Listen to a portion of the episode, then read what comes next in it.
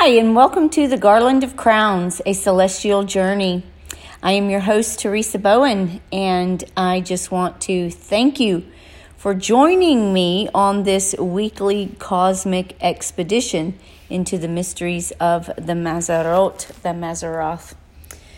Wow, a lot going on across our planet and in humanity, and we, as the sons of God, must remain positioned in our mountains, seated on our thrones, whew, under the mountain of God.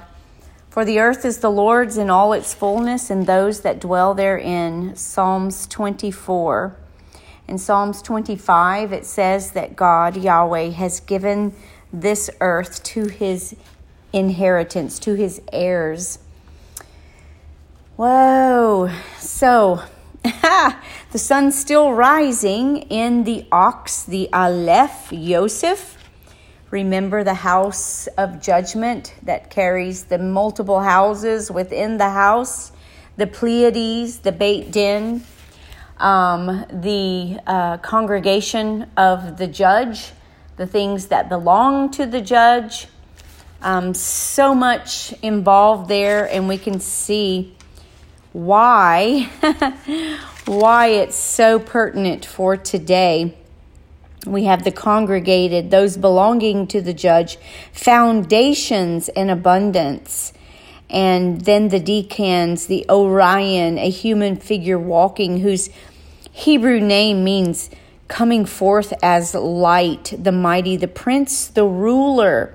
So when we look at them all in their true essence of who they are um, designed to be by Yahweh, what's written on their scrolls, and what Enoch and Seth whew, and Adam named them to declare God's glory, to declare his kingdom come on earth as it is in heaven. And um, wow, how pertinent that we need our sun rising every day to create a new day that darkness would be judged, evil would be judged, and the true essence of Yahweh's kingdom would prevail on the earth as it is in heaven. You know, Yeshua died for eh, all humanity throughout the entire cosmos, and there is none lesser, none greater. Yes, we are sons of God, all called according to his purpose all created in his image. Whoa, think about that. That's rich right there, right? The second decan, Eridanus, the river, the river of the judge or the ruler, the water coming forth. And the third decan, Auriga, the human figure holding a goat, a chain of goats. Yeah, just beautiful. Well, I, I saw um, on a social media post about some of the planets that are in different constellations, and you see that mostly in the night sky. Saturn being in Aquarius, Pluto in Capricorn, and Neptune in Pisces. And there were many revolts, revolutions, and many things happening when those um, were in fact being seen in the sky. And right now we have all three of them, which is quite interesting. So I wanted to kind of look that up because it piqued my interest. So, Saturn in Aquarius, Saturn is that Sabbath rest, that planet of rest. And Aquarius is the tribe Reuben it's he represents the water of cleansing. You know, his um, constellation, his house looks like the man carrying the bucket of water and pouring it out. And whoa, do we need the um, influence of Aquarius, the water pourer over our planet right now to cool off um, these tensions and to wash away the lies and to bring out the truth. And then Pluto in Capricorn. Um, let me find my page that I had all of that information for us. Pluto is not mentioned in my book in the um, ancient planets, um, but Pluto is in fact way out and is very icy and watery planet also. But Pluto is in Capricorn. Capricorn is the sacrifice. Then we have Neptune, a water planet, in Pisces, the water sign. Neptune means to persuade or to have faith. And Pisces, the fish, represents the multitudes. And we see the um, the um, tribes, Simeon and Levi, carried um, the standard of Pisces. And if you know anything of the scripture, when Simeon and Levi, when their sister Dinah was captured um, by out, you know, when they were in the desert by the, um, and I don't remember the people, I don't know if it was the Amalekites, I cannot remember, Canaanites, but the young man was infatuated and in love with Dinah, Jacob's only daughter. And um, so they uh, did, you know, different trades, so to speak, to um, that she would be the wife of this one. But Simeon and Levi, they um, plotted and created a scheme to say, yeah, our sister can marry you, but you all have to be circumcised. And so for eight days, then you'll be, you know, healing. But in the midst of their healing, within the first few days, they attacked the city where all of the men were, in fact, you know, um, weakened because of circumcision. And their anger, Yahweh really denounced their anger.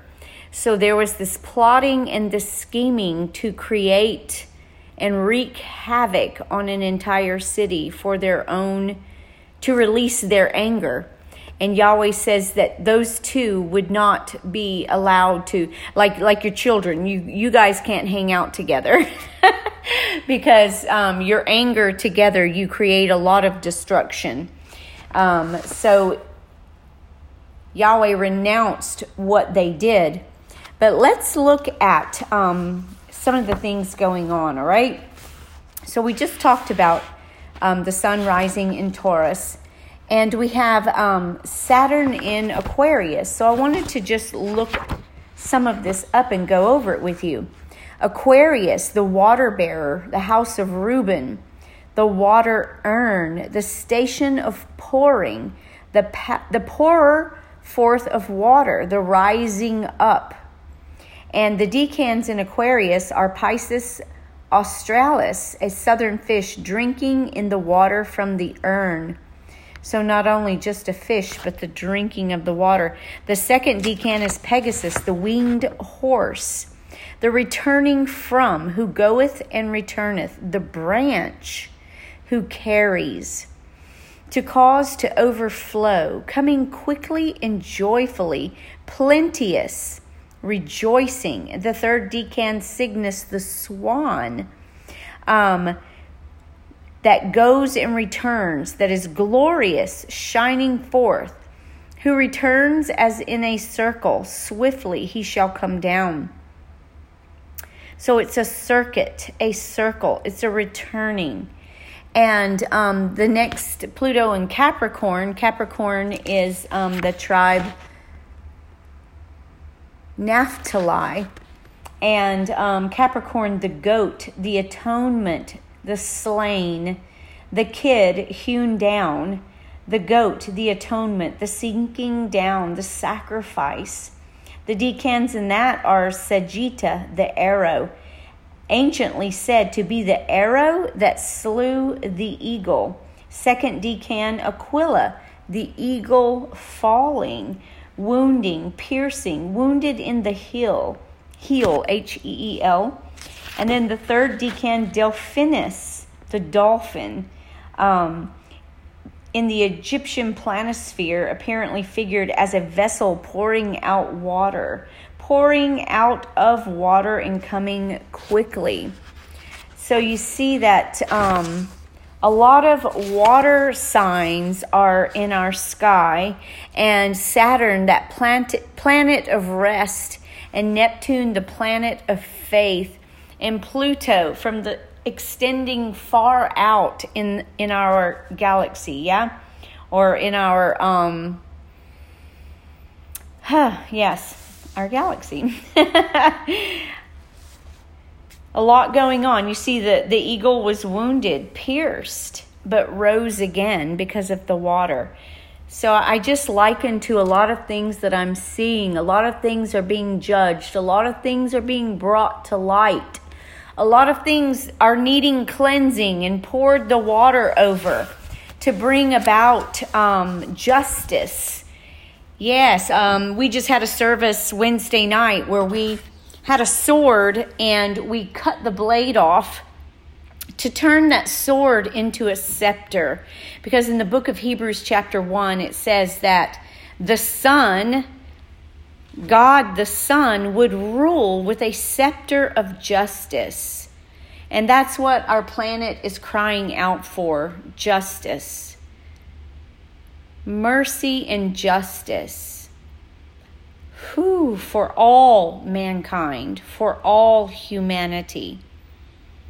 And the warring of Simeon and Levi will not produce the peace and the rest that we have need of. So the faith of Neptune must come forth. So we, as sons of Yahweh, when we arise into the heavenlies and we begin to legislate, open up our spirit and legislate over all the earth, over the houses of Jacob and begin to activate the blessing of Jacob to be poured forth from Reuben onto the earth, that the sacrifice of Yeshua, our Lord and King, has been made. Atonement has been made for mankind, um, for justice to be given to all of humanity, that we can rise in our consciousness, in our vibration, in our frequency on earth as it is in heaven, and begin to fulfill our scrolls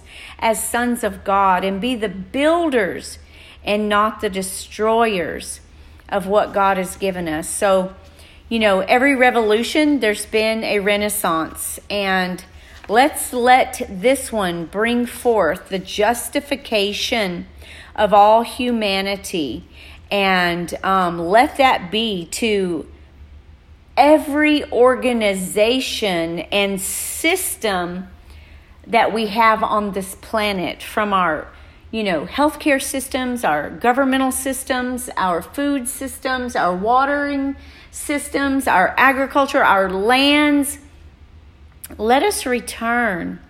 Let us return to the ancient paths. Set up the ancient markers and not not go into the fields of the fatherless. Whew, yes, that is our cry. Justice and mercy, Father. Mercy triumphs over judgment.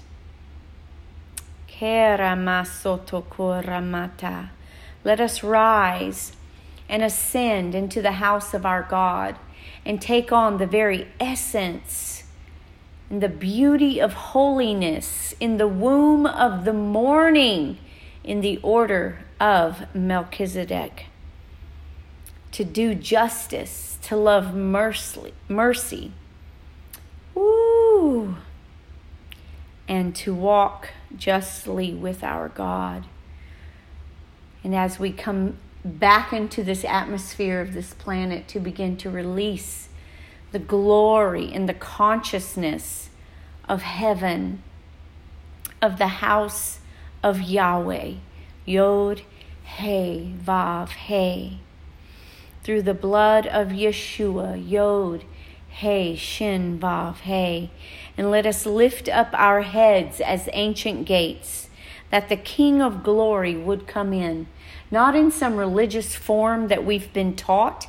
And even those of us who have accelerated in our faith, let's look beyond even what we know to the unknown of the scrolls that were written and that are placed deep within us.